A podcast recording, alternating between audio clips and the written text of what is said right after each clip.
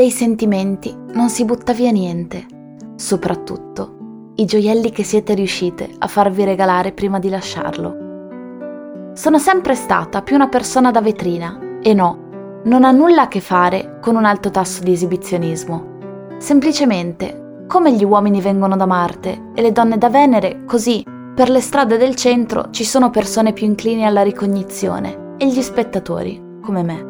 Con gli occhi ancora pieni di fontana luminosa e delle due menadi di bronzo che giocano con la sua acqua, passeggio percorso Vittorio Emanuele II, all'intimità che solo le vie centrali dei paesi sanno avere, pur trovandosi in una città. Accogliente, stretto, come il vicolo del Monopoli.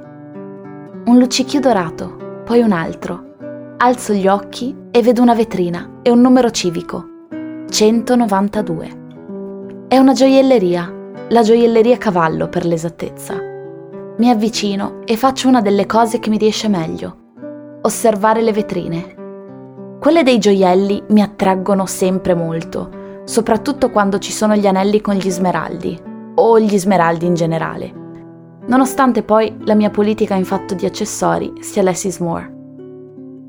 Le vetrine di cavallo, però, hanno qualcosa di profondamente diverso. Raccontano l'Abruzzo con l'oro e l'argento, dal 1957. Rendono possibile portare al collo o ai lobi delle orecchie l'aquila e il rosone più bello della regione, quello della chiesa di Colle Maggio. Un gioiello dall'architettura gotica, in cui la perfezione del design si unisce a simbolismi spirituali e antichi retaggi del Medioevo.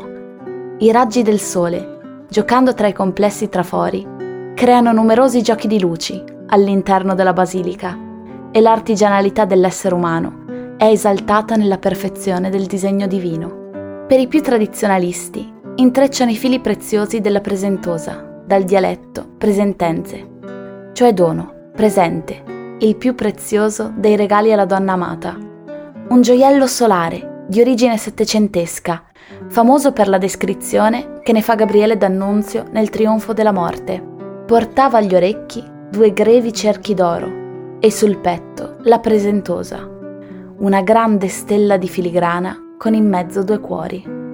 Pegno d'amore nella versione a due cuori, segno d'affetto, stima e riconoscenza nel modello a un cuore solo.